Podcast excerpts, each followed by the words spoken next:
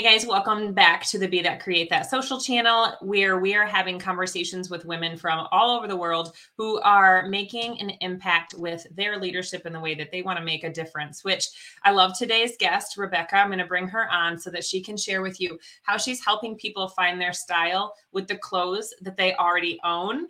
Um, we've already had a great conversation ahead of time, and I can't wait for you guys to meet her. So I'm going to go ahead and bring her from backstage. Here we are. Hello, hello. Good morning morning. Good morning. Thanks for having me.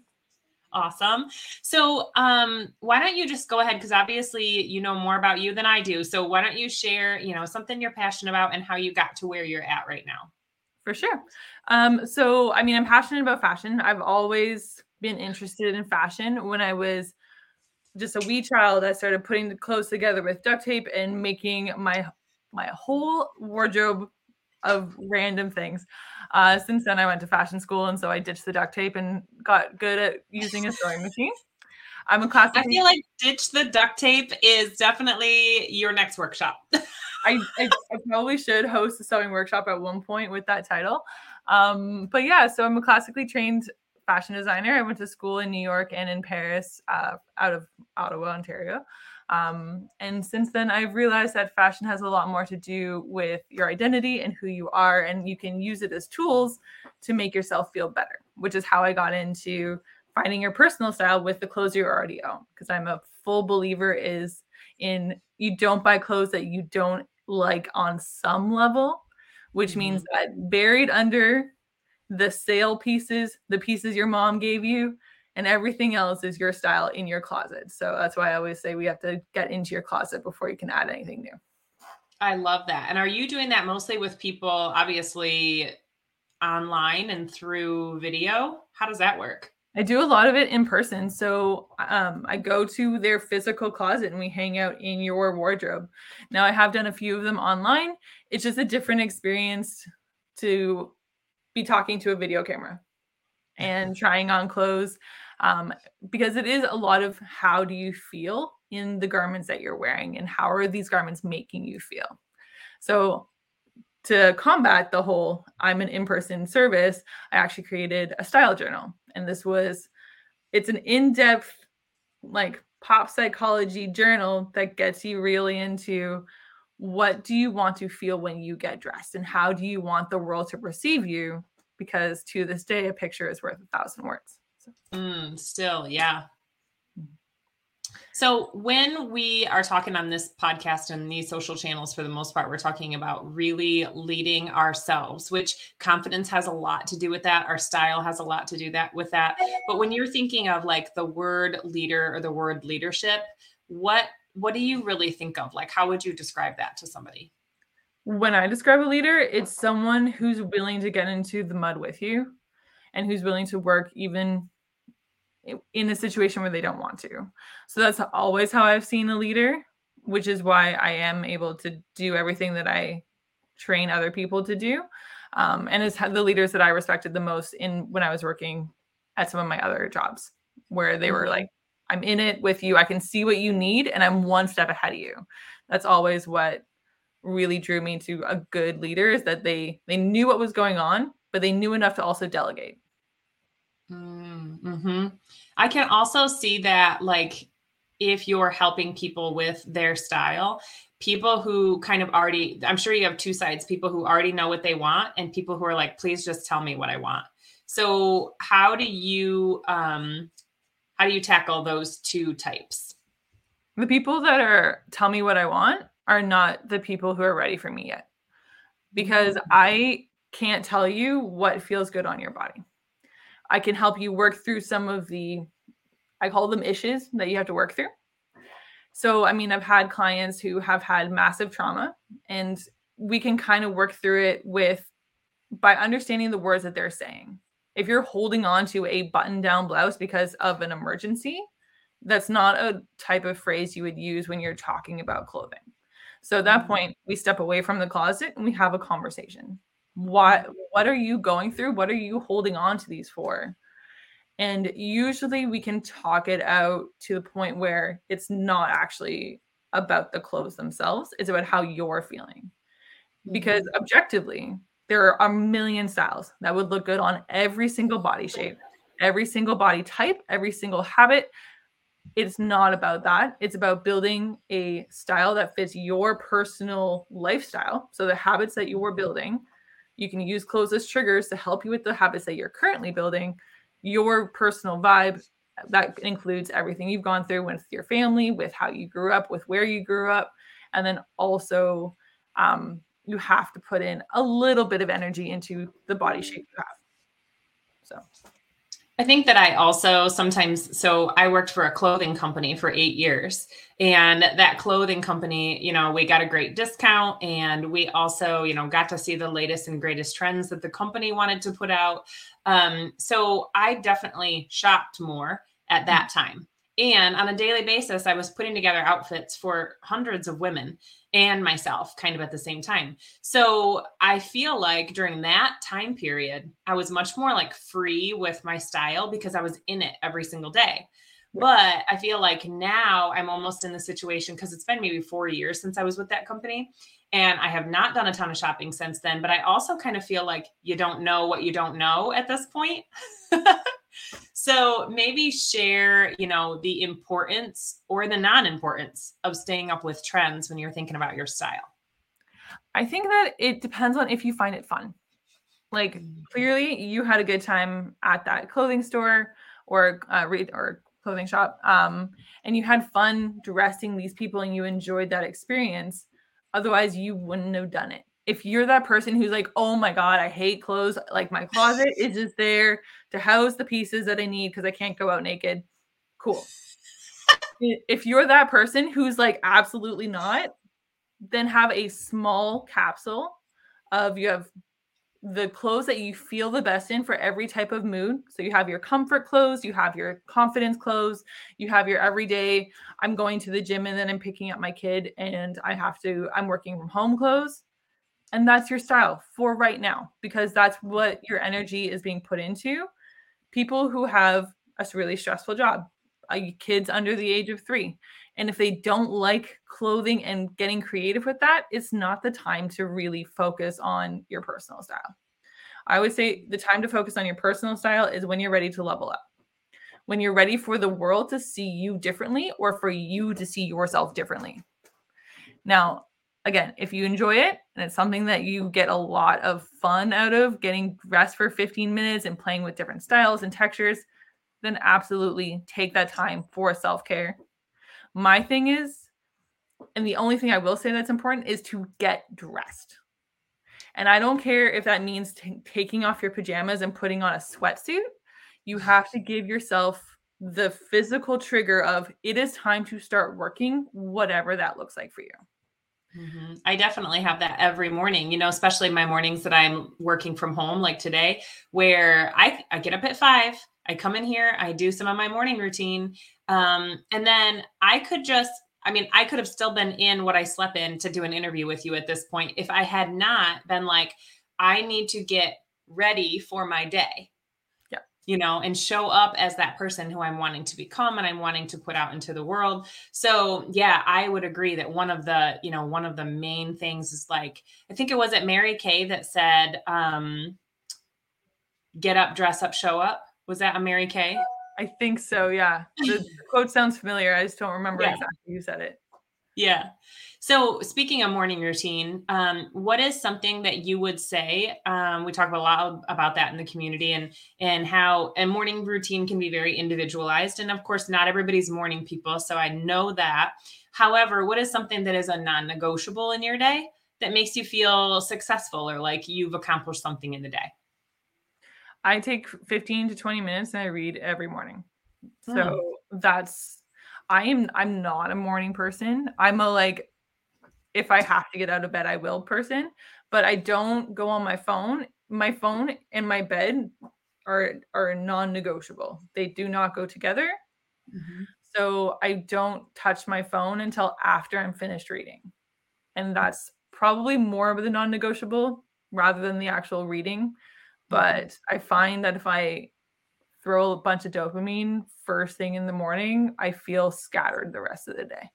Mm-hmm. I would also say that, you know, my feeling with the phone is the second that we pick it up, we're reacting to everything that everybody else wants from us or is expecting or has happened or what have you. Where if I wait until I've planned out my day or I wait until I've gotten some things done that are on my list and then I'm like, okay, I I've created before I've consumed is how I've heard it before too. So I agree. Like within the first hour, two hours, even um, putting it down and just saying like this, this is not the time for this right now, or having it completely separate, like what you're talking about, yeah. is definitely. I mean, that's a trigger moment, right? How many times a day do we pick our phones up and just to look at it, just to find something to react to? Exactly. So, as much as I can, I also hide my phone when I'm in a work sprint so like I will put my phone in another room and in usually a place that I don't normally put it down and then walk away and get to working. Um, and I find that that definitely helps because at one point I'll be like, oh yeah, my phone, and I'll go try and find it in the other room. yes. Um, so we talked a little bit too um, on something that you have had going on here recently as you're talking about, you know, you choose a book to read for 15, 20 minutes in the morning. Mm-hmm. You have, congratulations, co-authored a book as well recently. Yes, I have. Thank you. So why don't you maybe describe the book for us and kind of share what your um, participation in it was? Absolutely. So it is a co-authored book. There's, I think, 16 authors of it. We are all women who wrote mini stories about for teens and young adults about how to navigate in the human experience. Um, so each one of us comes from a very different background. My chapter is all about finding your personal style when the world is telling you this is what you should look like. And you're going to, like we just mentioned, social media social media will tell us that these are the trends and this is what you should do. And when you're a young adult, you also maybe not have as much money, time. Your parents are still buying you clothes. All of these things are popping up. And it's really an interesting point in your development when you're trying to figure out what you want to say to the world. Mm-hmm. Because essentially that's what clothing is. It's we're finding ways to talk without having to speak.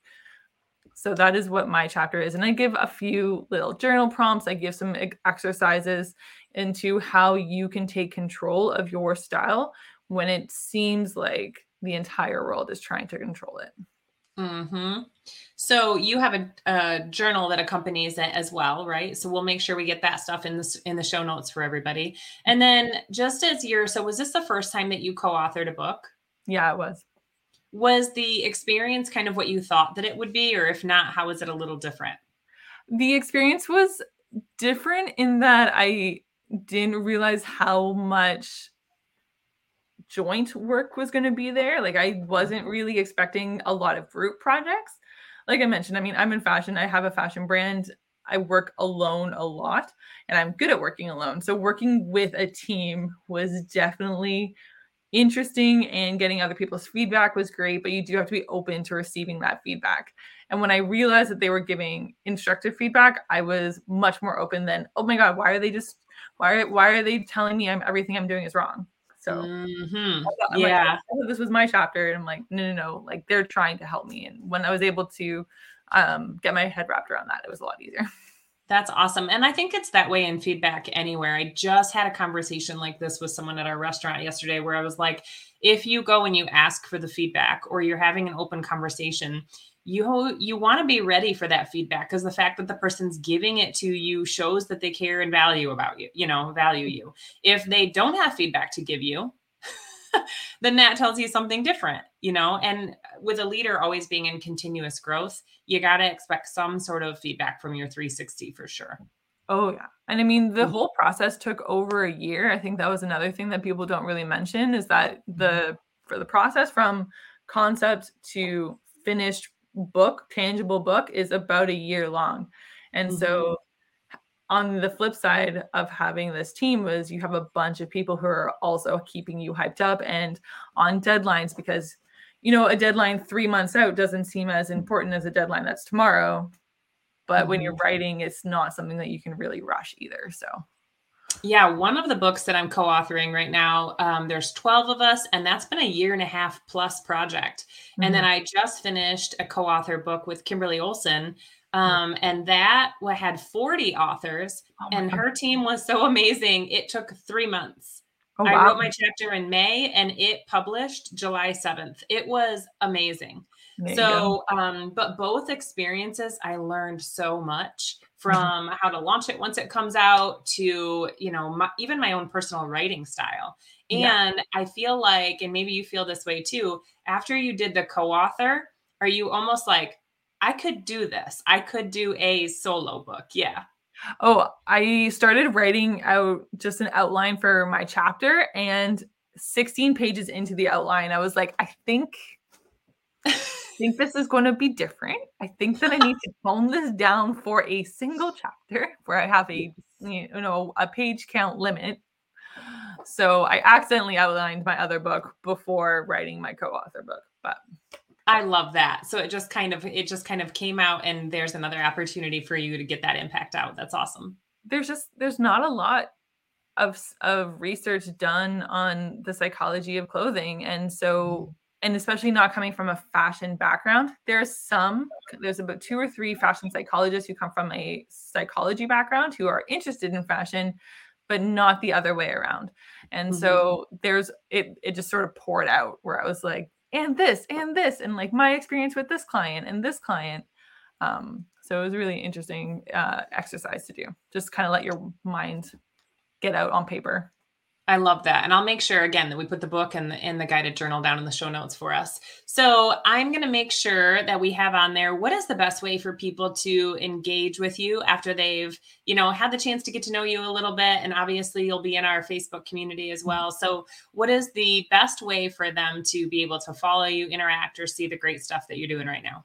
If you want to interact with me, I'd love that. I, my Instagram handle is rebeccarowe.ca. It's the same as my website. So if you want more information about what I do, I post blogs and how to's on my website. Um, but I'm active on my Instagram. So if you did want to just like chat in the DMs with me, I'd love that. Um, I post occasionally on TikTok, but you know, I'm not as good on the social media as you are. I get it. No, I have a TikTok as well. And it's very sporadic because I fought it for so long. Mm-hmm. And then um, I had a VA with that was like, I can make you some really quick little snippets and I'll just make you a folder. And when you feel like it, put those up. And I was like, oh, I can do that. Perfect. so I did do that um, for a while. And then some of my Instagram reels, I would just repurpose over to TikTok. And then I got to the point where I was like, this isn't fun for me. I like doing my interviews and my trainings a lot more. So that stuff is just kind of icing on the cake for me. But um, interacting like this and really building that network and being able to, you know, really introduce people throughout the couple communities that I'm in feels more important to me. And I, you know, there's not going to be everything in your business to do that you absolutely love, but I feel like the stuff you absolutely love, you got to do those things. Exactly. So, mm-hmm. well, thank you so much for being on with us today. Um, my last question, I suppose, since I've had you on hot seat for 18 minutes, is Is there anything specific that maybe you want to ask me or um, something that you're creating right now that maybe we can help you with? Yeah, I would like to ask how you would um, coach someone who's a multi passionate or who has multiple areas that they have in their business. Um, I would raise my hand and say, "Yep, me too." because the the question I get rather often is um because I'm kind of stretched in different ways is how do you do it all? And I would say the biggest thing that I would suggest for someone is to do time blocking.